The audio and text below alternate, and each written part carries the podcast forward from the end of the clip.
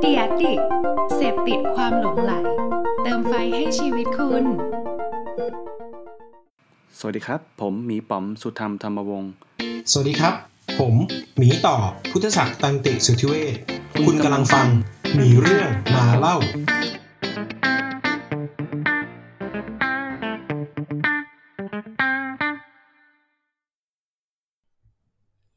สวัสดีครับพี่ต่อ สวัสดีครับพี่ปอม เป็นยังไงบ้างครับ เราเรียกว่าจริงๆ เราก็แห่หน้าแห่ตาไปแกสักประมาณ ถ้าเอาถ้าเอาตามปฏิทินที่อยู่บน Spotify ก็จะเห็นว่าเราหายไปอาทิตย์หนึ่งเนาะอืมเราข้ามไปวีคหนึ่งก็ เอ่อบอกสาเหตุอะไรก็ได้ คือเราไม่ได้พูดตรงหน้าเพจหรืออะไรแต่ว่าเราคิดว่าช่วงวีคก่อนมันเป็นช่วงเวลาที่การเมืองร้อนแรงนะอืมและคิดว่าทุกคนมีเรื่องที่คน อยากติดตามแหละ ใช่เออแล้วก็อยากมีพื้นที่ให้ทุกคนได้ไปโฟกัสในอินโฟ m มชันที่มันสำคัญเนาะใช่ก็ก็เลยรวมอืมครับรวมถึงตัวเราเองด้วยที่เราก็อยากโฟกัสข่าวสารอะไรต่างๆอะไรอย่างเงี้ยครับอ่าเพราะฉะนั้นก็ก็เลยเออ skip มาอาทิตย์หนึ่งแล้วก็หลังจากที่เรื่องอะไรต่างๆ มันก็ดำเนินไปในทางของมันเราก็เลยเออกลับมาทำกันต่ออะไรอย่างเงี้ยครับ อืมงั้นแคชชัพกันหน่อยดีกว่าครับสองอาทิตย์ที่ได้ผ่านมาพี่ต่อไปทำอะไรมาบ้างครับ เฮ้ยทำอะไรวะสองอาทิตย์ที่ผ่านมา ไม่ได้ทำเลยเลยครับทำงานเป็นหลัก อ๋อนึกว่าไม่ทำงานเลยนะครับก็พี่าก็ฟังเออยู่อทำทำทำทำอ๋อทำทำทำงานเป็นหลักครับก็อืมเออโอ้ดูมิ팅ทั้งวันอ๋อโอเค อุ้ยเออเมื่อกี้ได้ยินเสียงโทษทีครับไม่ล้ม โอเค คือว่าตอนนี้ผมกำลังทำบอกได้ไหมนะ บอกได้แหละ ก็คือเดี๋ยวปกติ เออ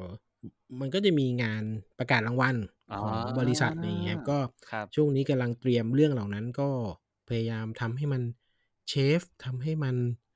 ครับเอ่อเป๊ะขึ้นดีขึ้นอะไรเงี้ยครับอืมประมาณนั้นส่วนใหญ่ก็จะเป็นพวกนั้น แล้วก็มีเตรียมนิดหน่อยอันนี้อันนี้แบบ PR เลยแล้วกันเดี๋ยว เออพอดีว่าล่าสุดนี่อาจจะมีเห็นข่าวกันบ้างครับ ไปเสิร์ชกันได้ AS eSport อ่าเอ๊ะฮะ AS Gaming Award ครับ ก็อ่าไวซ์ไซเป็นคนทำรางวัลเกี่ยวกับวงการเกม ซึ่งคิดว่างานน่าจะจัดช่วงพฤศจิกายนนี่แหละ เดี๋ยวรอข่าวอีกทีว่าวันไหนกันแน่อะไรอย่างเงี้ยครับอืมครับอืมผม ใช่ก็ก็ส่วนใหญ่สองวิที่ผ่านมาทำสิ่งนี้ครับ แล้วก็มีเรื่องอื่น ๆที่อืมเออเออพูดไม่ได้อ่าฮะทำนู่นทำนี่ใช่ใช่อะไรอย่างเงี้ยครับอือืมมครับ พี่ปอมนะครับ ส่วนผมก็ จริง ๆ ก็ยังไม่ได้มีอีเวนต์อะไรสำคัญมากครับ ก็อืม แต่ว่าล่าสุดก็มีเอ่อน้องจากทีมงานเอ่อ UX Thailand ก็โอ้ก็มาชวนมีเรื่องมาเล่าด้วยครับ หรือเปล่า อ่า ก็มีมีมีคุยคุยไว้อยู่ว่าเผื่อจะอืมมีคอนเทนต์อะไรที่ที่อยากนำเสนอ ก็เดี๋ยวอืมลองดูตามตามเหตุการณ์สำคัญต่าง ๆ อีกทีอืมหนึ่งว่าจะอืม จะดำเนินเป็นยังไงเนอะตอนนี้ก็กำลังคุยคุยกันอยู่ครับ ประมาณนั้นดีกว่า แล้วก็อืมจริง ๆ ก็ยังไม่มีอะไรที่เป็นเป็นงานเป็นการมากครับอืมโฟกัสจริงๆโฟกัสงานประจำเป็นหลักนะครับ จริง ๆ ที่เราเจอกันก็คือไปเจอที่งานครบรอบ 20 ปีของ RGB อ่า72ใช่ใช่ของพี่ใช่เก่งเนอะใช่ก็โอ้โหไปอีเวนต์ไปนี้ร่วมด้ยังงนะครับไปร่วมงานมาก็ได้เห็น passion ของคนทำธุรกิจอย่างพี่เก่งที่ทำ Creative Talk หรือว่าทำแบอืบมเอเจนซี่อย่างงี้เนาะก็ แล้วก็ไปเจอ หลักๆ คือไปเจอเพื่อนๆมากกว่า ใช่เออคนรู้จักเต็มไปหมดอะไรอย่างเงี้ยครับเออก็ก็สนุกดีเนอะแล้วแล้วเราก็ไม่ได้อัดพอดแคสต์กันสุดท้ายก็ไปนั่งเมาท์มอยร้องเพลง ตอนแรกตอนแรกเรา plan กันว่าเราอยากจะไปอัดพอดแคสต์กันที่ Launchpad ใช่ที่งาน RGB วันเกิดนะครับ แต่ว่าใช่สุดท้ายเราก็นั่นแหละครับ ด้วยด้วยเหตุผลอืมต่างๆ ที่เรามีอินโฟ a t ชันในช่วงระยะเวลาสองอาทิตย์ที่ผ่านมาเนี่ยเยอะมาก แล้วเราอืมก็อยากให้ผู้ฟังได้ไปโฟกัสในสิ่งที่ควรจะฟังกันดีกว่า อืมนะครับใช่ใช่อะใช่ประมาณนี้เราผ่านเวลามาสามนาทีกว่าแล้ว ผมว่าเรามาเข้าเรื่องกันดีกว่า ได้เนาะสำหรับวันนี้อืมอืมวันนี้วันนี้ผมเป็นคิวผมบ้างที่ผมอยากจะมีเรื่องมีเรื่องมาเล่าให้ฟังอ๋อในมีเรื่องมาเล่า วันนี้โอเควันนี้หมีต่อมีอะไรมาเล่าให้ฟังครับ เออจริง ๆ ต้องบอกว่าช่วงนี้มันเป็นช่วงที่กำลัง ดีไซน์การมันเป็นเป็นปลายปีถูกไหมครับ หลายๆ บริษัทก็จะเริ่มแบบดีไซน์การ evaluation ดีไซน์การวัดผลนู่นนี่นั่น ซึ่งอืมวันนี้ก็เลยอยากจะมาเล่าว่า ไปอ่านบทความเจอนะครับ แล้วอยากจะมาเล่าว่าเฮ้ยสุดท้ายแล้วหน้าตาของ Matrix หรือว่าการวัดผลที่ดีเนี่ย Good Metric เนี่ยหน้าตาเป็นยังไง เพราะว่ามันน่าจะช่วยให้หลาย ๆ คนดีไซน์ตัว เป้าปีหน้า การทำ evaluation ปลายปีนี้ได้ดีขึ้น เพราะว่าจริง ๆ แล้ว เราอยู่ในยุคสมัยที่เป็นเรื่องอะไรก็ต้องถูกวัดอะเนอะผมเห็นคนปล่อยโปรดักทำ marketing เอ่อทำแบรนด์ทำ business หรือว่าทำอะไรก็แล้วแต่ หรือว่าต่อต่อให้กระทั่งทำ UX ก็ตามอืมก็มีก็มี metric ที่ต้องวัดถูกไหมว่าแบบอืมอืมคนเข้านู่นนี่นั่น คนกดอะไรยังไงบ้าง พวกนั้นก็ก็เป็น metric ทั้งหมดทีนี้ วันนี้ก็เลยรู้สึกว่าเออมันน่าสนใจดีที่จะเอามาแชร์ว่าอืม good metric มันคืออะไรกันแน่อะไรเงี้ยครับซึ่งอืมซึ่งเป้าหมายของการทำวัดผลเนี่ย ก็อย่างที่เราทราบกันดีในบางในบาง industry เนอะที่มันชัดเจนมากๆคือ เราก็คือทำเพื่อพัฒนาตัวโปรดักต์ให้มันดีขึ้นแหละนะครับใช่แต่ว่า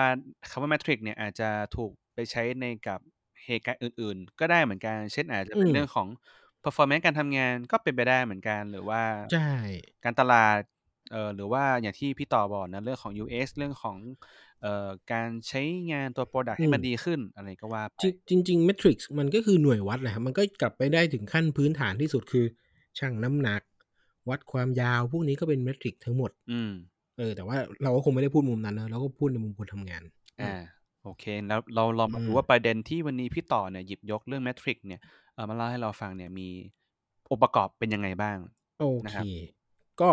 อันนี้นะครับอาบอกก่อนว่าผมไปอ่านในเว็บของเว็บไซต์ Toward Data Science นะครับ ก็มันเป็นชื่อหัวข้ออย่างนี้เลยครับ What is the good metric สามารถตามไปอ่านที่ที่ต้นที่ original post กันได้นะครับอืมเดี๋ยวก็อาจจะแปะไว้ด้วย แล้วก็ผมมีเขียนบล็อกสรุปไว้ด้วยก็เดี๋ยวแปะไว้ให้นะครับอืมอีกก็ทีคืหอนึ่งสำหรับวันนี้สวัสดีครับ ยังอ๋อฟังฟังก่อนอ๋อฟังก่อนอ๋อฟังก่อนโโหอะไรนะวะอ๋อเออเออนั้นนั้นนั้นนั้นผมจะมีมุกทีผมไม่ค่อยได้เล่นเลยหลังเออหลังหลังๆเราจืดกันมากนะครับๆอะก็โอเคคือวันนี้พี่พี่พี่ต่อจะเอาเอ่อตัวบล็อกตัวนี้เนี่ยตัวเนื้อหาตัวนี้เนี่ยเอามาย่อยให้ฟังเนอะว่าใช่ใช่ว่ามันมีที่มาที่ไปหรือมีเอ่อองค์ประกอบยังไงบ้างในการวัดอืมวัดแมทริกหรือว่าวัดผลตรงนี้เนาะนะครับ ใช่ใช่อะคือ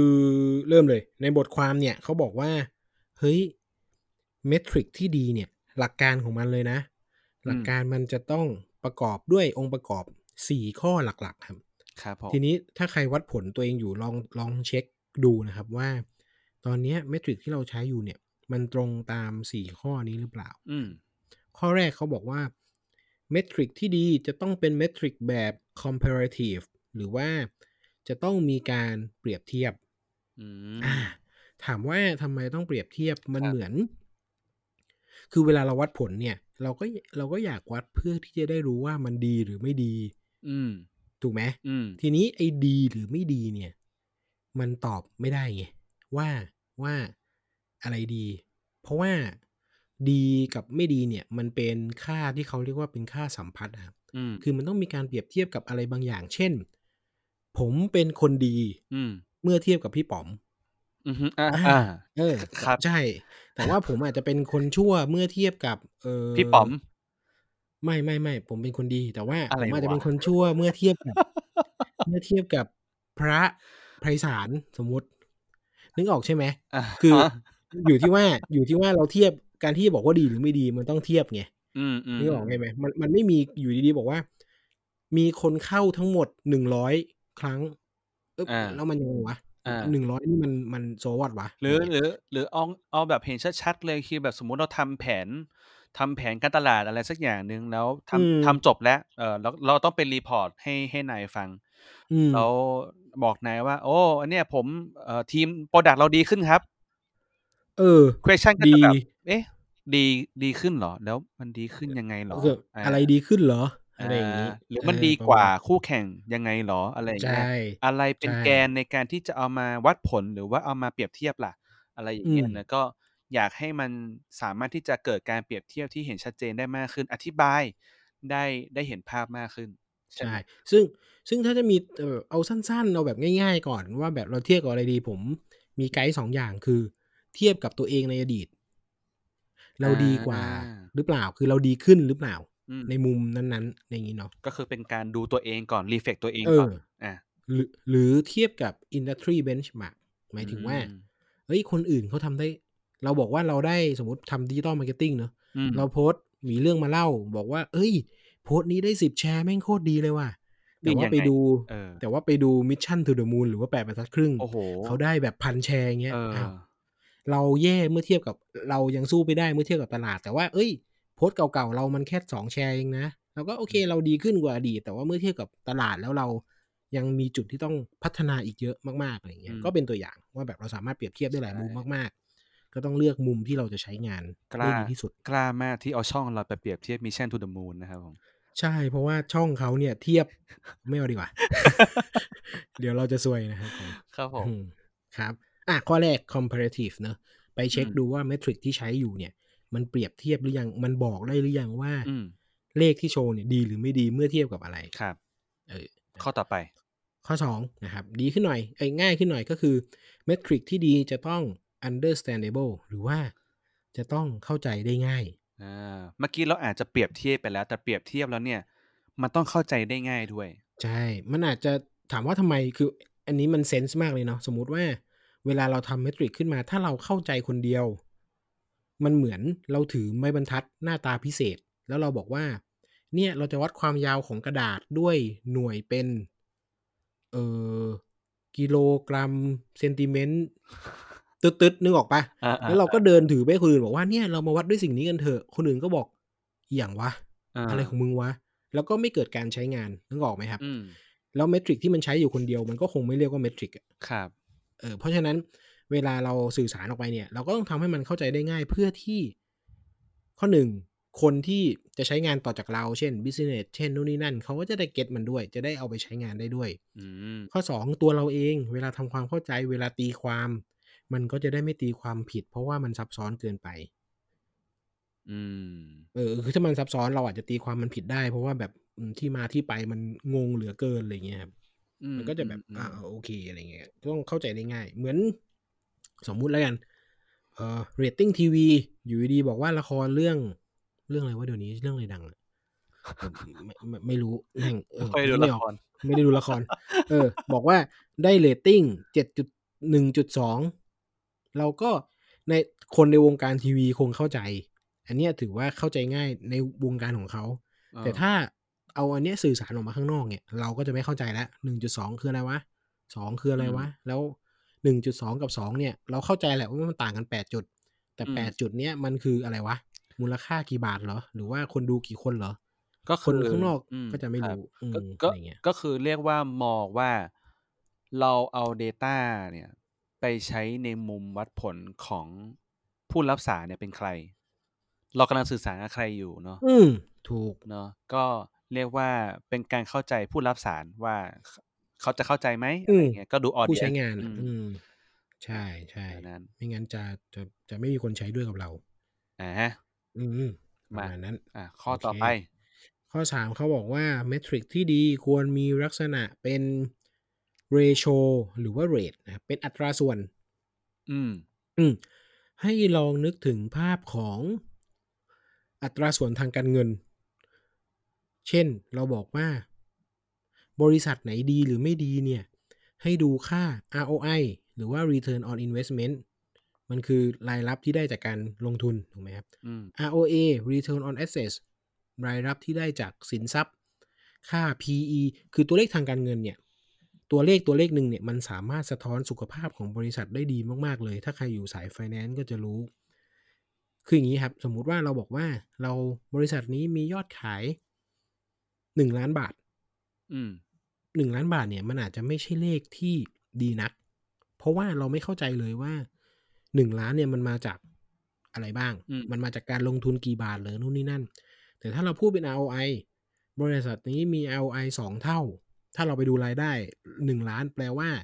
มันมาจากการลงทุนเพียงแค่ห้าแสนบาทเท่านั้นเอง เพื่อให้ได้1ล้านเพราะว่ามัน2เท่าอืมเอ้ย บริษัทนี้เริ่มน่าลงทุนขึ้นมา เพราะว่าเขาสามารถ generate รายได้จากการลงทุนได้เท่าตัว อืมเออเพราะฉะนั้นไอจัดอัตราส่วนเนี่ยมันช่วยพูดอย่างนี้เนี่ยครับคือหนึ่งล้านเนี่ยไม่ได้ผิดนะ แต่ว่ามันไม่พอสำหรับการทำความเข้าใจ แต่ว่าถ้าเราเทิร์นเป็น ratio หรือว่าเป็น rate เนี่ยตัวเลขตัวเลขหนึ่งเนี่ยมันจะทำให้เราเข้าใจได้ง่ายยิ่งขึ้น เพราะว่ามันเอาองค์ประกอบสองสามองค์ประกอบที่จำเป็นเนี่ยมาขมวดรวมกันอยู่ในสมการเดียวอืมเออเช่น เราบอกว่าเราจะไปเชียงใหม่ถูกไหมครับ อืม ความเร็วเนี่ยเขาก็จะบอกเป็นหนึ่งร้อยกิโลเมตรต่อชั่วโมงอืมอันเนี้ยเรารู้แล้วว่าเรากำลังในในเวลาหนึ่งชั่วโมงเนี่ยเราจะไปได้หนึ่งร้อยกิโลเมตรหมายถึงว่าเราเข้าใจได้ง่ายอะว่าอ๋อเรากำลังเคลื่อนที่ไปด้วยความเร็วเท่านี้ เราจะถึงเชียงใหม่ภายในเวลาประมาณสักแปดชั่วโมงอะไรเงี้ยครับแต่ถ้าอยู่ดีๆหน่วยวัดความเร็วของเราเป็น ตอนนี้คุณขับมาเจ็ดกิโลเมตร มันก็ไม่ มันบอกแหละ บอกว่าเจ็ดกิโลเมตร แต่ว่าอินโฟ a t ชันที่เราต้องหาต่อเพื่อให้ถึงเป้าหมายเนี่ยมันมีอีกหลายจุดเหลือเกินอะไรอย่างเงี้ยครับอืมเออเพราะฉะนั้นการเป็น ratio หรือว่ามันเป็น rate เนี่ยมันทำให้เราเข้าใจง่ายขึ้น เพราะว่ามันรวมหลาย factor เข้าด้วยกัน อ่า ประมาณนี้ อืมครับ อืมอืมอืมเพราะฉะนั้นอะเอ้ยเมทริกที่ดีควรจะมีเป็นเรโชหรือว่าเรทนะครับ เป็นอัตราส่วนเนี่ย ก็จะทำให้เราเข้าใจได้ง่ายยิ่งขึ้นอ่าฮะอ่า โอเค ลองมาดูข้อต่อไปกันดีกว่า ข้อ 4 ข้อ 4 ตามที่ Toward Data Science เขียนไว้นะครับ ก็ต้องบอกว่า เขาบอกว่าเมทริกที่ดีควรจะ change the way you behave หรือว่าเปลี่ยนวิธีการทำงานของเรา จริง ๆ แล้วความหมายมันมันคือ ถ้าเราวัดผลได้ดีพอ เมื่อ result มันออกมาเนี่ย เราจะสามารถเอาไป take action ได้อืมไม่ใช่แค่บอกว่า มันมันจะต้องไม่ใช่เป็นแค่เส้นเมทริกที่บอกว่า ฉันได้เท่านี้ ฉันได้มากกว่าเท่านี้ แต่ถ้าเมทริกที่ดีจริง ๆ เนี่ยมันต้องบอกว่า ถ้าฉันได้มากกว่าเท่านี้อะฉันต้องทำแบบนี้ต่อเลย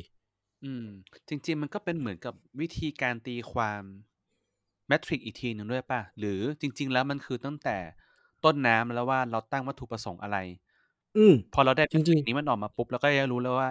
เอ้ยถ้าเกิด action ออกมาเป็นแบบนี้เราจะทำแบบนี้ เป็นการวางแผนใช่ล่วงหน้าเลยใช่ไหม ใช่จริง ๆ ต้องวางตั้งแต่วัตถุประสงค์เลยอืมแล้วเราจะรู้ว่าการที่ metric ออกเป็นแบบเนี้ยเราควรจะทำอะไรต่ออืมคือมันมีหลายคนมากๆ หลายองค์กรมากๆที่อยากมีเส้นเยอะๆ ใน dashboard แบบมีเลขนู่นนี่นั่นเต็มไปหมดเลย แต่ว่าอืมเลขนั้นน่ะ มันบอกแหละ แต่ว่ามันไม่ได้ มันไม่ได้ให้เราเอาไป action ต่อได้อะอืมอืมมันมันไม่ได้บอกว่าเราจะต้องทำอะไร มันไม่ได้บอกว่าเราจะต้องปรับปรุงอะไรอย่างเงี้ยครับ อืมเรียกว่าจริงๆมีเลขเยอะไปก็อาจจะไม่ได้มีประโยชน์ถ้ามันไม่ได้บอกว่า เราควรจะ action อะไรต่อจากนั้นอะไรเงี้ยอืมอืมฮึอันนี้เป็นสี่ข้อหลักก็คือ comparative understandable ratio or rate แล้วก็ change the way you behave เนอะอันนี้สี่ข้อจากบทความของ Toward Data Science อืมแต่ว่าคือผมอะจริง ๆ มันก็อยู่ใน change the way you behave แหละแต่ผมอะอยากแยกออกมาหนึ่งข้อเลยเพื่อให้เป็นข้อที่ analyst ทุกคน ควรจะโฟกัสครับอืมคือเมทริกที่ดีจะต้อง relate to business จะต้องตอบโจทย์ธุรกิจให้ได้ ว่าว่าธุรกิจเนี้ยตอนเนี้ยจะต้องก้าวไปยังไงต่อ ไม่งั้นไม่งั้นเราจะมีเมทริกมากมายโดยที่ไม่ส่งผลกระทบต่อธุรกิจเลยอะไรเงี้ยครับ อืม อืม ยกตัวอย่างไหมเผื่องง ได้ได้ครับดีครับ เช่น เอาแบบ เอาแบบง่ายๆก่อนนะ นึกภาพแบบนี้ครับเอ่อสมมุติคนทำ social media อาจจะรู้เนอะถ้าเป็นแต่ก่อนเนี่ยเขาก็จะบอกว่า เฮ้ย อยากได้ ตัวเลขโพสต์ละสองร้อยไลค์เอออ่าฮะ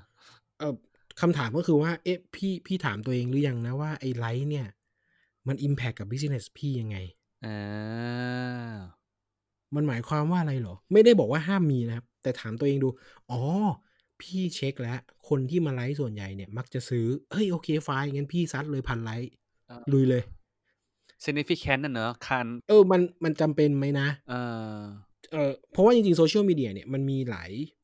มันมี Data Point เยอะมากๆ ถ้าเราทำทุก Data Point เนี่ยมันจะมันจะยากเหมือนกันที่เราจะทำได้ดีทุกอันอะไรอย่างเงี้ยครับ เพราะฉะนั้นเราอาจต้องโฟกัสเช่น เฮ้ย เพราะว่ามันมีแบบพี่พี่กล้าเคยเล่าให้ฟังว่าแบบ มีเพจเพจหนึ่งขายเสื้อยูโดมือสองอืม หน้าบ้านเนี่ยมีไลค์แค่สองไลค์อืมในแต่ละโพสต์ไม่เยอะเลย แต่ message เนี่ย เดือนหนึ่งขายได้เป็นหมื่นอืมใช่เพราะว่าคนทัก message เลย เพราะฉะนั้นจริง ๆ พอเป็นแบบเนี้ยเท่ากับว่า อ๋อ สิ่งที่มัน relate กับธุรกิจเราจริง ๆ มันคือการทักแชทของคนอะไรอย่างเงี้ยครับเราก็ได้ดีไซน์ได้ถูกว่า อ๋อ เออว่ะ ถ้าเราไปวัดผลความสำเร็จของเพจเราด้วยไลค์ด้วย ด้วยอะไรบางอย่างมันก็อาจจะไม่ได้แบบ impact มากอะไรอย่างเงี้ยผมไม่รู้อืมผมเข้าใจถูกหรือเปล่าจริง ๆ มัน มันอาจจะมีส่วนเกี่ยวข้องกับเรื่องของเอ่อ behavior ของ user ด้วยเนอะแต่มันถ้าถ้าเป็นตัวอย่างใช่ เมื่อกี้มันคือการศึกษาพฤติกรรมของคนที่อยู่ในเอ่อ ecosystem ที่เรากำลังจะทำ Data หรือว่ากำลังจะวัด metric อยู่ว่าอืม ว่ามันมีเมทริกไหนบ้างที่สามารถจะเอามาเทิร์นเป็นการวัดผลได้บ้าง อืมคือคือถ้าก้อนนั้นอืมน่ะก็จะเป็นถ้าถ้าถ้าเป็นถ้าเป็นคนที่ทำกับ customer journey คือเขาจะบอกว่า ทำความเข้าใจ customer journey ก่อน แล้วเออเอออะไรถ้าถ้าเกิดเป็นการซื้อของนะครับ คือ เฮ้ย โอเค จาก top funnel จนถึง bottom funnel เนี่ยเขาวนไปไหนบ้างอืมแล้วอะไรที่จะจะ lead เข้าไปสู่การ transaction ได้อืมก็จะไปวัดตรงจุดนั้นอะไรเงี้ย อันนี้คือการศึกษา behavior ก่อนใช่เอ่อเท่าที่ผมสัมผัสก็จะเป็นทีมที่มีชื่อเฉพาะเหมือนกันเป็น customer experience เลยคือออืมกับเป็นการเหยียบขาในฝั่ง experience ฝั่งตัวเอ่อแพลตฟอร์มด้วยกับฝั่งที่เป็น marketing ด้วย เป็นเหมือนอืมคาบเกี่ยวกันสองอย่างเนี่ยคือ เพื่อดูว่าการจะวัดผลหรือนำไปสู่การตลาดที่ดีเนี่ย มันจะต้องอืม ใช้องค์ประกอบ experience ของ user อะตรงมุมไหนบ้าง ตรงวงจรอืมไหนบ้างเนอะตรง journey ไหนบ้าง อะไรเงี้ยครับ อืมอืมอืมก็น่าจะสามารถใช่ส่งเสริมมันได้ อืม ใช่ อันนั้นข้อหนึ่งหรือว่าจริง ๆ ก็มีอีกแบบหนึ่งที่อาจจะไม่ได้มาจากมาจากเจอร์นี่แต่ว่าเป็นเป้าหมายของ business เราเลยทำแบบนั้น เช่น ยกตัวอย่างเช่นทวิตเตอร์นะครับอืมตอนที่เขาก่อตั้งขึ้นมาเนี่ย อะไรเออผู้ก่อตั้งก็บอกว่า เฮ้ย เราจะบอกว่าทวิตเตอร์ประสบความสำเร็จเนี่ย เราจะบอกด้วยตัวเลขอะไรดี อะอืมซึ่งโอเค ปกติมันก็จะเลข user แหละ ถูกไหมครับเขาบอกเลข user ครับแต่จริงๆ user มันมีดีเทลไงว่าเป็นแบบจำนวน user เฉยๆ หรือเป็น active user อืมสมมุติแล้วกันนะครับ สมมุติบอกว่า เฮ้ย ถ้าเราวัดความสำเร็จของ Twitter ด้วยจำนวน user เพราะฉะนั้นตอนสมัครเนี่ย เราทำให้ง่ายที่สุดเลย กดคลิกเดียวสมัครเลยก็ได้1 user อืมสุดท้ายแบบผ่านไป1อาทิตย์2อาทิตย์ เราอาจจะมีแบบ10ล้าน20ล้าน user เพราะว่ามันสมัครง่ายมากๆ แล้วก็พอไปเรื่อยๆ มันเกิด network effect พอดี นึกออกใช่ไหมครับอืมอืมไอเนี่ยคือ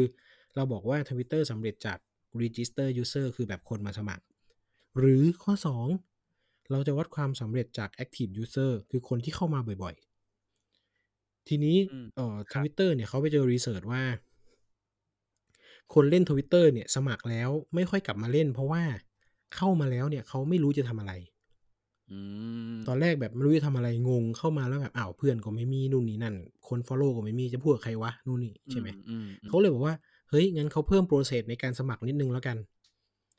สมัครเสร็จปุ๊บเขายังไม่ให้คุณ จบ process นะ คุณจะต้องตอบหน่อยว่าคุณน่ะสนใจเรื่อง คุณน่ะสนใจเรื่องอะไรอ่าฮะเทคโนโลยีโฆษณาครีเอทีฟเรื่องตลกหมาแมวสัตว์เลี้ยงอืมหลังจากคลิกเสร็จแล้วปุ๊บ เขาจะมี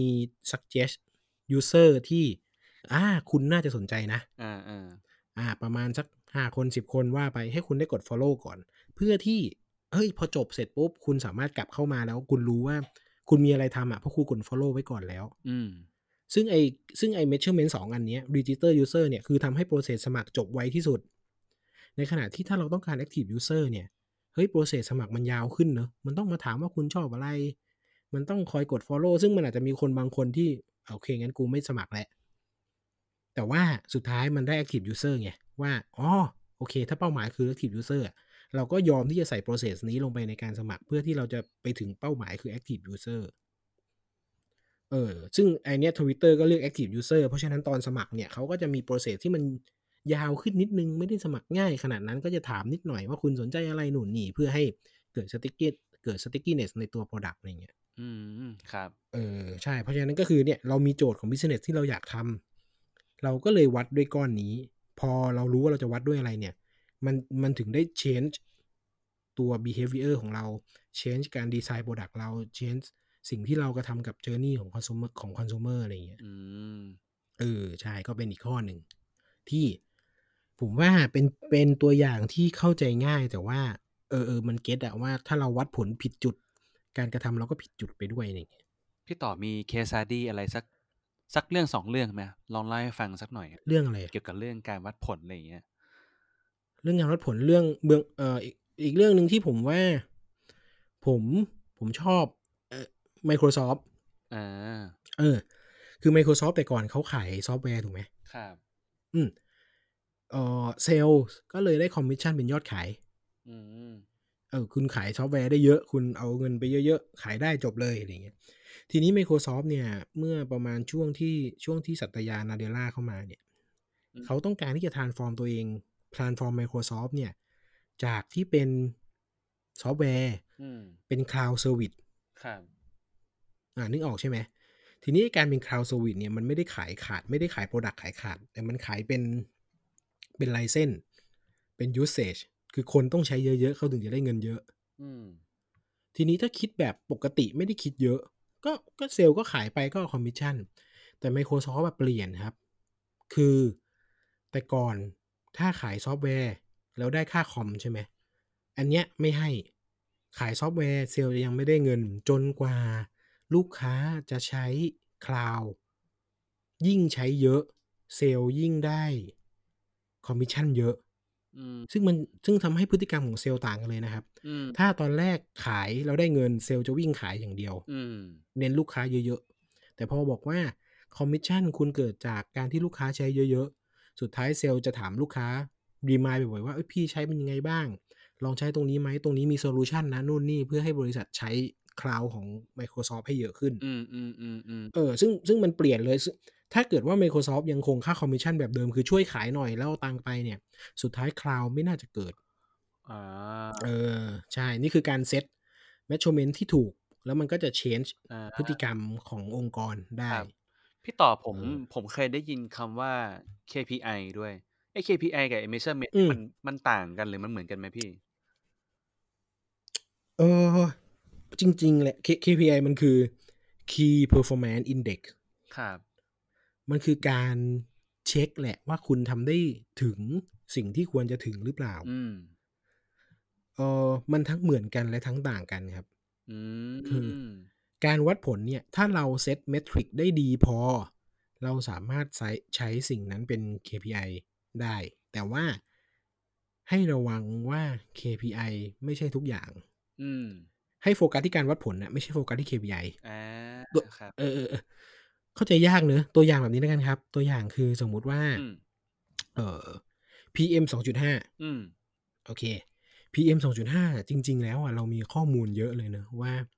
ในกรุงเทพเนี่ยมันเกิดจากค่าฝุ่นควันของรถยนต์ เกิดจากท่อไอเสียรถยนต์เออนึกออกใช่ไหมเออเออเอออย่างถ้าเป็นที่ภาคเหนือมันเกิดจากไฟป่าเกิดจากการเผาป่านี่คือแบบ information PM 2.5 ถ้าเป้าหมายของขององค์กรคือ เฮ้ย ฉันอยากลดฝุ่น PM 2.5อืมอยากให้ค่า PM 2.5 มันลดลง เออ อยากให้ค่า PM 2.5 มันลดลง สิ่งที่มันควรจะทำจริง ๆ ก็คือ เอ้ย โอเค งั้นลด เอ่อ ลดจับควันดำโอเค เอ่อรถไหนเผาไหม้ไม่ดีบอกไปจับในป่านู่นนี่นั่นก็คือเอาสาเหตุมยถึงว่ตั้งต้นทุก ๆ อย่างอะแหละ ให้มันลดลงใช่อ่าแต่ใช่ แต่พอเราเอาการวัดผลเนี้ยเป็น KPI อย่างเดียวเลยนะ บอกว่าเฮ้ยอ่าตัวเลขฝุ่นต้องตัวเลข PM 2.5 ต้องลดลงอืมสิ่งที่เกิดขึ้นคือมันเราอาจจะคุ้นๆกับข่าวคือ มีคนมีพนักงานแล้วกันนะครับ ไปฉีดน้ำที่ตัววัด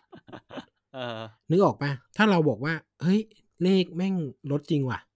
คือมึงจากแบบแม่งจากร้อยเหลือยี่สิบเงี้ยเพราะฉีดน้ำเงี้ยเอออันเนี้ยมันคือคิด KPI ไงคือตัวเลขลดที่หน้าปัดตัววัดอืมแต่ว่าไม่มีอะไร success เลย ไม่ได้ทำตามกลยุทธ์เลย ไม่ได้ไม่ได้วัดผลอย่างที่มันควรจะวัดจริง ๆ เลย อืม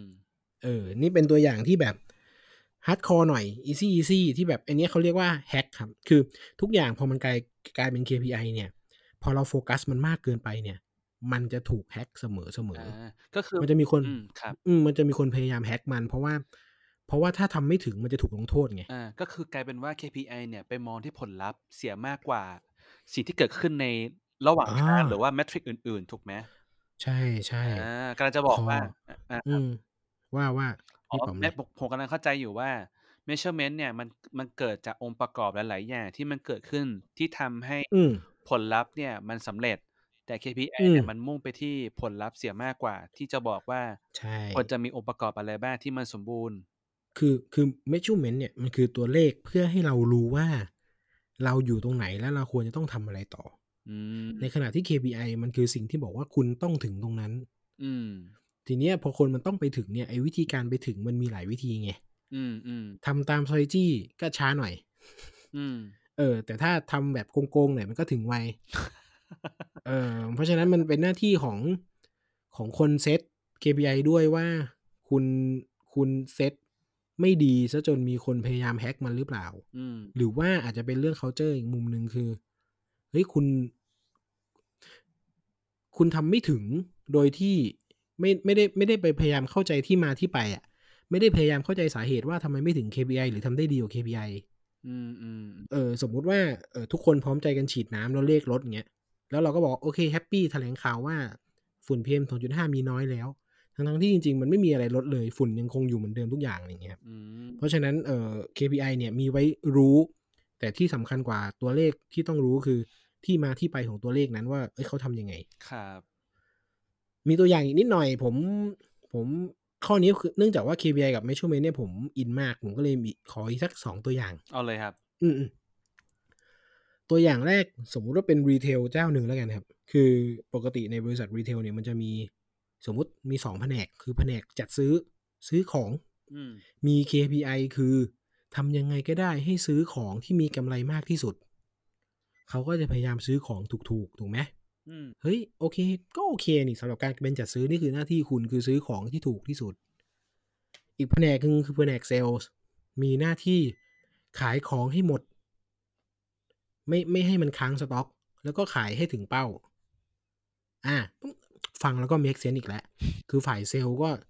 ก็ต้องขายอะ่ะเออทุกอย่างมันดู make sense ไปหมดเลย แต่ว่าพอสิ่งที่เกิดขึ้นจริง ๆ คือ ฝ่ายจัดซื้อเนี่ยเนื่องจากต้องการสินค้าราคาถูกมากๆ ก็เลยไปซื้อของที่ไม่สนใจอะว่าลูกค้าอยากได้อะไรอืมแต่กูซื้อของที่ที่ทางบริษัท vendor หรือว่าซัพพลายเออร์เขาให้ราคาเยอะ เขาให้ราคาถูก มีส่วนลดให้เยอะอืมนี่คือ สมมุติว่าลูกค้าเนี่ยสนใจแบรนด์ A B C ครับแต่ว่าพอดีว่าแบรนด์ Z เนี่ยให้ให้มาจิ้นห้าสิบเปอร์เซ็นต์อืมไบเออร์ก็เลยบอกว่า อ้าวก็ KPI กูคือมาจิ้นนี่งั้นกูซื้อแบรนด์ Z โอ้ ถูกต้องถูก KPI ทุกอย่างเลย ความซวยไปตกที่ฝ่ายขายครับ เอาแบรนด์ Z ไปวาง อ้าว ลูกค้าไม่ซื้ออืมสิ่งที่เขาต้องทำเลยต้องกลายเป็นว่าลดราคาโปรโมชั่นเพราะ KPI เขาคือต้องขายให้หมดอืมเขาก็เลยไปลดราคาทำโปรโมชั่น ขายหมดตบมือ เย่ success เหมือนกันอ่าแต่อะเห็นภาพใช่ไหม คือครับบริษัทไม่มีกำไรเลย ซื้อของห่วยมาขายราคาถูก เสียคอร์สค่าคน เสียคอร์สค่าทีมงานจัดซื้อเสียเสีย cost ค่าเซลล์เสีย cost ค่าของโดยที่บริษัทไม่ได้มี margin เพิ่มขึ้นเลยอืมนี่คือความความแย่ของการเซต KPI โดยที่ เอ่อไม่ได้มาซิงก์กันไม่ได้มองถึงโกของ ของบริษัทจริง ๆ ว่า เฮ้ยจริง ๆ แล้วมาจิ้นของฝ่ายจัดซื้ออะลดลงหน่อยก็ได้ไปซื้อแบรนด์ที่ลูกค้าอยากซื้อ มันก็อาจจะได้มาจิ้นภาพรวมเยอะกว่าอะไรเงี้ยอืมเออตัวอย่างนี้เป็นตัวอย่างที่ผม เคยได้ยินมาแล้วกันครับ อืมอืมซึ่งมันมีจริง ๆ นะ คนที่แบบเซต KPI ปะต่างแผนกต่างเซต KPI กันเอง แล้วปรากฏว่า พอมาซิงก์กันปุ๊บอ้าว ดีกันเอง อืม อืมอืม กับอีกอันหนึ่งผมไอ้นี้อันนี้ผมฟังมาจากแปดบรรทัดครึ่งครับผมชอบเหมือนกันคือของพี่ต้องกวีอืมของพี่ต้องกวีวุฒิครับผมเขายกตัวอย่างอันนี้ครับเอ่อยกตัวอย่างถึงคริสโตเฟอร์โคลัมบัสอืมผมอะจำไม่ได้ว่าโคลัมบัสเนี่ย เป็นอังกฤษหรือสเปนอืมขออนุญาตยกตัวอย่างเป็นอังกฤษแล้วกัน สมมุติว่าราชินีอังกฤษบอกว่าฉันจะสร้างความมั่งคั่งให้กับประเทศอังกฤษให้กับราชอาณาจักร โคลัมบัสเธอจงไปหาความมั่งคั่ง โดยซึ่งยุคนั้นน่ะ อินเดียมันกำลังกลายเป็นแบบ จุดสร้างความมั่งคั่งอะครับไม่ว่าจะเป็นเครื่องเทศ ไม่ว่าจะเป็นนู่นนี่จุดคอนเนคกับเอเชียใช่ไหมครับก็เลยบอกว่าเอ้ยโคลัมบัสเธอจงไปอินเดียเพื่อหาความแสวงหาความมั่งคั่งให้กับอังกฤษเห็นไหมอืมแต่ว่าโคลัมบัสเนี่ยก็บอกว่าเฮ้ยจะไปอินเดียเนี่ย ถ้าไปอ้อมและแอฟริกาเนี่ย มันอาจจะไกลก็ได้นะ ขอลองทางใหม่แล้วกัน ก็เลยออกเรือจากอังกฤษไปทางตะวันตก ปรากฏว่าไปเจออเมริกาแทน อืม อืมคำสั่งราชินีคือเธอจงไปอินเดียเพื่อหาความมั่งคั่งไอเนี้ยคือถ้าเกิดแล้วว่าเราเรียกว่า KPI ก็ได้คือ KPI คือโคลัมบัสต้องไปอินเดีย ไปให้ถึงอินเดียเพื่อให้ได้ความมั่งคั่งใช่ไหมปรากฏว่าโคลัมบัสไปถึงอเมริกา ได้ความมั่งคั่งมาเหมือนกัน ถ้าเรายึดติด KPI มากเกินไปเนี่ย โคลัมบัสจะต้องถูกลงโทษ เพราะว่าคนลำบัดไปอเมริกาไม่ใช่อินเดีย แต่ถ้าเรามองข้าม KPI แล้วกลับไปที่โก เป้าประสงค์ของการไปอินเดียคือ มึงไม่ได้อยากไปอินเดียมึงอยากได้ความมั่งคั่ง เพราะฉะนั้นถ้าไปอเมริกาแล้วได้ความมั่งคั่งเหมือนกัน เฮ้ยมันก็โอเค มันก็ success ในระดับแบบ go level objective level อะไรอย่างเงี้ยอืมเออ ก็เป็นตัวอย่างที่ผมว่าเข้าใจง่ายและชัดดีว่า KPI กับ measurement กับ Go เนี่ย แยกมันให้ออกทำความเข้าใจแล้วก็ใช้มันให้เป็น น่าจะเป็นประโยชน์กว่าการที่ไปยึดติดกับเลข อะไรเหล่านี้มากเกินไปอะไรเงี้ย อืมครับ มันตึงไปไหมวันเนี้ยทำไมพอเป็นผมพูดแล้วมันดูตึงทุกทีเลยวะ ดูแบบเข้มข้นอะ มันไม่ตลกเลยอะแม่งเดี๋ยวต้องไปฝึกใหม่อู้จะเออใจเย็นนะครับผม เออ ผมผมแบบเอ้ยตึงไปเปล่าวะฟีดแบ็กได้นะครับ สมมุติว่าเฮ้ยพอเป็นเรื่อง Data แล้วแม่งแม่งเข้มข้นทุกทีเลยตึงไปทุกทีเลยอืมผมจะได้ลองปรับให้มันมีมุกมีมุกอะไรอย่างงี้นะครับ อาจจะเล่าไปแล้วก็ขำไปเรื่อยๆก็ได้นะครับ ใช่ เดี๋ยวผมไปหากัญชา ถูกกฎหมายยังวะ ยังเนอะเออโอเค ผมว่าวันนี้วันวันนี้คือเนื้อหาไอตัว EP เนี่ยมันเป็นเรื่องเป้าหมายมันคือเออเราอยากให้ทุกคนเนี่ยเข้าใจว่าเอ่อ measurement เนี่ยมันมีวิธีคิดอืม วิธีการวางแผนยังไงนะ มันไม่ใช่ว่า ใช่ เออเราทำเสร็จแล้วได้ Data มาก็ ปราบประโยชน์งั้นๆอะไรเงี้ยคืออยากให้มองว่า เออหนึ่งเนี่ยอย่างพี่ที่ที่พี่ต่อเล่าให้ฟังเราองค์ประกอบมันก็คือ อยากให้มันสามารถเปรียบเทียบได้ ไม่อยากให้พูดลอยๆนะว่าเฮ้ยมันดีขึ้นนะพี่มันดีขึ้นยังไงวะช่วยบอือกมหน่อยก็เป็นเรื่องของการใช่คอมแพร์หรือว่าการเปรียบเทียบเนาะอย่างต่อมาคือ เขาจะรู้ว่ามันมันดีขึ้นหรือมันแย่ลงเนี่ย ก็อยากให้มีการเล่าเล่าตัวเอ่อ measurement เนี่ยที่มันเข้าใจได้ง่ายนะครับ พอเราเข้าใจง่าย ๆ เสร็จแล้วปุ๊บเนี่ย เราก็น่าจะเออสามารถที่จะมองเห็นว่าเป็นอัตราส่วนหรือเปล่าเป็นตัวช่วยอืมในการที่จะสาอืมมารถมองเห็นได้ว่าอ๋อมันมีวิธีการเล่าเรื่องแบบนี้นะ อัตราส่อืวนมมันช่วยให้เข้าใจช่วยเข้าช่วยให้เข้าใจง่ายขึ้นใช่แล้วก็อีกอันนึงเนี่ยที่ตัวตัวเว็บไซต์ที่เขาที่เขาเขียนเอาไว้เนี่ยคือ มันไม่ใช่ว่าเป็นเหมือนเหมือนเหมือนเราทำ report ให้ลูกค้าแหละมันไม่ใช่ว่าเป็นการบอก Data ให้เฉยว่า อ๋อเออมี user กดไลค์ห้าอืมห้าร้อยคนครับ แล้วแล้วยังไงวะ คือมันควรที่จะสามารถบอกได้ว่า แล้ว next step หรือว่า action ต่อไปเนี่ยมันคือใช่ต้องเปลี่ยนวิธีการทำงานหรือเปล่า หรือฉันจะต้องแบบทำอะไรเพื่อให้มันดีฉันต้องทำอะไรต่อไป ใช่ แล้วก็อีกส่วนหนึ่งก็คือที่พี่ต่ออยากจะเอ่อเสริมก็คือมันมันไม่ใช่ว่า รู้ Data แล้วรู้ Action แล้ว แต่ช่วยบอก why นิดนึงว่าทำไมอะทำไมมันถึง ถึงมันเกี่ยวข้องกับธุรกิจพี่แบบแบบแบบนั้นเหรอ มันมี benchmark อะไรอืมที่ที่มาเล่าถึงตรงนั้นไหม คือมันทำให้คนที่ทำงาน Data หรือว่าทำตัว measure เอ่อวัดผลตรงนี้เนี่ย มันจะได้เข้าใจวัตถุประสงค์ในภาพไกลหรือภาพใกล้เนี่ยที่มากขึ้น น่าจะประมาณอืมจากที่ผมใช่ฟังแล้วก็ต่อมาข้อสุดท้ายคือระวังการวัดผลกับ KPI อืมอืม แยกให้ถูก อย่าไป อย่าอย่าไปมองว่าเราจะเน้นแค่ผลลัพธ์ ที่อยากให้มันเป็นอย่างนั้นอย่างเดียวเนอะแต่อยากใช่ให้อมย่าองไปโฟกัสแค่ตัวเลขปลายทาง ใช่อยากให้มองด้วยอืมว่าเอ้ยสิ่งที่มันอยู่รอบข้างระหว่างทางเนี่ยก็มีส่วนสำคัญนะ เช่น การจะการจะไปถึงโกตรงนี้ได้เนี่ยทีมงานเองก็ต้องแฮปปี้ที่จะทำให้เกิดสิ่งนี้ด้วยเอ่ออืม ทีมงานทุกคนสุขภาพดี ทีมงานได้เกิดการเรียนรู้อ่าลูกค้าเอ่อได้ใช้ประโยชน์จริง ไม่ใช่แค่อืว่ามบอกแค่ผลลัพธ์อย่างเดียวแล้วจบไปอะไรออืมย่างเงี้ยเนอะข้อข้อเนี้ยผมเสริม ทิ้งท้ายไว้เลยนะครับ คือ อันนี้เป็นสิ่งที่รับการสอนมาเสมอคือ re- result นะสำคัญ แต่ process สำคัญกว่าอืมความหมายคือ ถ้า result คุณได้ แต่ process คุณผิด อันเนี้ยถือว่าคุณทำผิด แค่แค่ฟลุกถูกอืมนึกออกใช่ไหมคือ re- result ได้นะ แต่แม่งที่มาที่ไปผิดหมดเลย วิธีการทำงานผิดหมดเลย อันเนี้ยถือว่าคุณทำผิดอะแต่ว่าบังเอิญมันฟลุกได้ result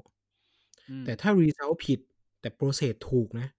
อันเนี้ยยังควรได้รับรางวัล คือเฮ้ยคุณทำได้ดีแล้ว แต่ว่ามันอาจจะมีปัจจัยที่ทำให้ไม่ success เดี๋ยวปรับปรุงกันต่อ เดี๋ยวคุยกันต่อ เดี๋ยวไปกันต่ออืมเพราะตราบตราบใดที่ process ถูกเนี่ย มันจะค่อยๆ ขยับเข้าใกล้เป้าหมายขึ้นเรื่อยๆ ในขณะที่ถ้า process ผิดเนี่ย ต่อให้ result ถูก มันเป็นไปได้ว่า เราอาจจะบังเอิญซึ่งมันทำซ้ำไม่ได้อะไรเงี้ยครับเพราะฉะนั้นโฟกัสที่ process กันด้วยนะครับทุกคน อืมโออืมเคก็สำหรับ EP นี้ก็ น่าจะเนื้อหาประมาณนี้เนอะประมาณนี้ อ่า เย้ วันนี้แบบควบคุมเวลาได้ดีมาก ครับ เนื่องจากว่าเราได้ก็เป็นหนึ่งใน measurement เหมือนกันหรือเปล่า ก็คือเราก็ได้ feedback มาจากเอ่อผู้ฟังด้วยแหละว่าเอ่อือม เนื้อหาเนี่ยก็มีความที่ยาวประมาณอืม การเป็นชั่วโมงเลย แล้วก็เราไป comparative กับตัวเอ่อเอ่อพอดแคสต์ช่องอื่นๆ ด้วยที่มีเนื้อหานี่ที่อาจจะอืม เอ่อไม่ ไม่อยากให้ยาวมากนะเราก็อยากให้มันกระชับด้วยนะครับ เพราะว่าในช่วงระยะเวลาหนึ่งที่คนจะฟังเนี่ยก็อาจจะไม่ถึงชั่วโมงหรือเปล่าก็เป็นไปได้อืมแต่ว่าไม่ได้รับปากว่าอันนี้ อันนี้คือเราเรารับรู้แต่เราไม่ได้รับปากว่าเราจะทำได้ทุกอีพีเพราะว่า เพราะว่าบางอีพีมันก็มีเรื่องอยากเล่าอะไรเงี้ยก็ก็อีพีไหนทำได้ก็จะทำครับอีพีไหนทำไม่ได้ก็ ก็รบกวนทุกท่านฟังฟังให้จบก็ก็ขอบคุณมาก โอเค ครับเออก็ประสำหมารัณบนั้นสำหรับ EP นี้ก็เนื้อหาน่าจะประมาณนี้นะครับ ก็สำหรับใครอืมที่เอ่อติดตามมีเรื่องมาเล่าเป็น EP นี้เป็น EP แรกเรายังมีอีกหลาย EP ก่อนหน้านี้ให้ติดตามนะครับเอ่อก็สามารถติดตามกดไลค์กดแชร์ ถ้าเกิดเอ่อ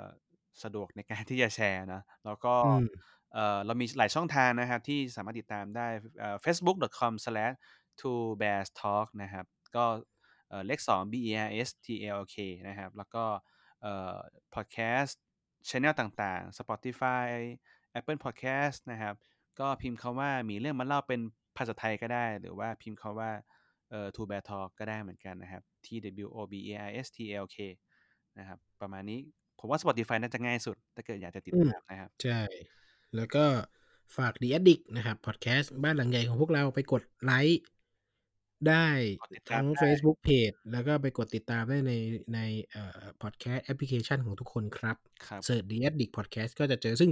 มีเรื่องมาเล่าก็อยู่ในนั้นด้วยเหมือนกันใช่ นะครับคราวคราว Podbean อะไรประมาณนี้ได้หมด ใช่แล้วใน The Addict Podcast ก็จะมีอีกหลายเนื้อหาเรื่องราวที่ไม่ได้มีแค่ UX แล้วก็ Data นะครับ มีเรื่องไอไลฟ์สไตล์อื่น ๆ ด้วย ที่ใช่แล้ว ลองติดตามกันดูครับใช่ครับ สำหรับ EP ครับ นี้ก็น่าจะประมาณนี้เนาะ ครับผม โอเค สวัสดีครับ สวัสดีครับ